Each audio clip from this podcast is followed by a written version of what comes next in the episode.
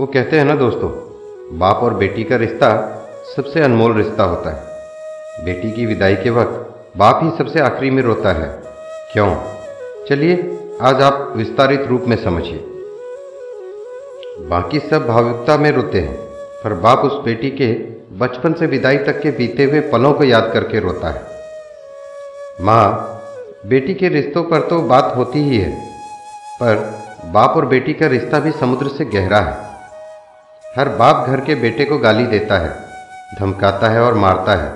पर वही बाप अपनी बेटी की हर गलती को नकली दादागिरी दिखाते हुए नज़रअंदाज कर देता है।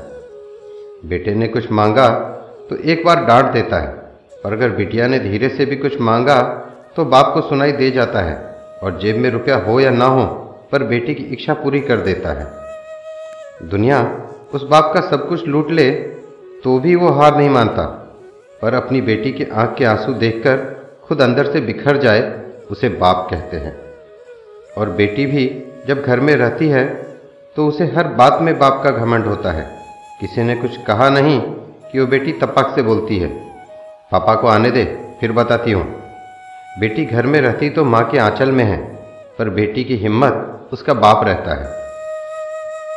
बेटी की जब शादी में विदाई होती है तो वो सबसे मिलकर रोती तो है पर जैसे ही विदाई के वक्त कुर्सी समेटते बाप को देखती है, जाकर झूम जाती है और लिपट जाती है और ऐसे कसके पकड़ती है अपने बाप को, जैसे माँ अपने बेटे को, क्योंकि उस बच्ची को पता है, ये बाप ही है, जिसके दम पर मैंने अपनी हर जिद पूरी की थी।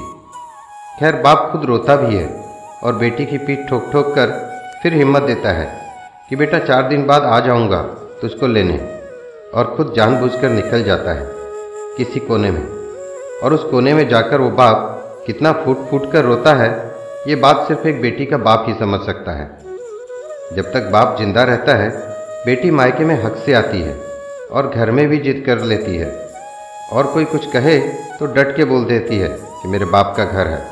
पर जैसे ही बाप मरता है और बेटी आती है तो वो इतनी चित्कार करके रोती है कि सारे रिश्तेदार समझ जाते हैं कि बेटी आ गई।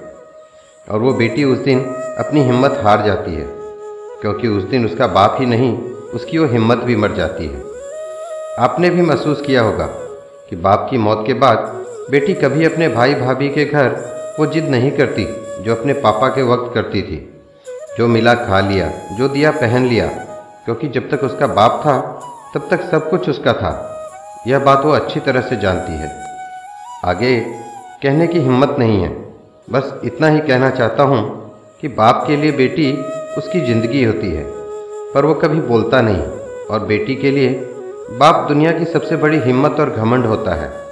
पर बेटी भी यह बात कभी किसी को बोलती नहीं। बाप बेटी का प्रेम समुद्र से भी गहरा है। इसको शब्दों में बयां करना मेरे या आपके बस की बात नहीं है। दोस्तों, ये रिश्ता ऐसा है जिसे बस दिल से समझा जा सकता है। शब्दों में बताया नहीं जा सकता। अच्छी लगे मेरी बातें तो लाइक शेयर एंड सब्सक्राइब कर दें। धन्यवाद।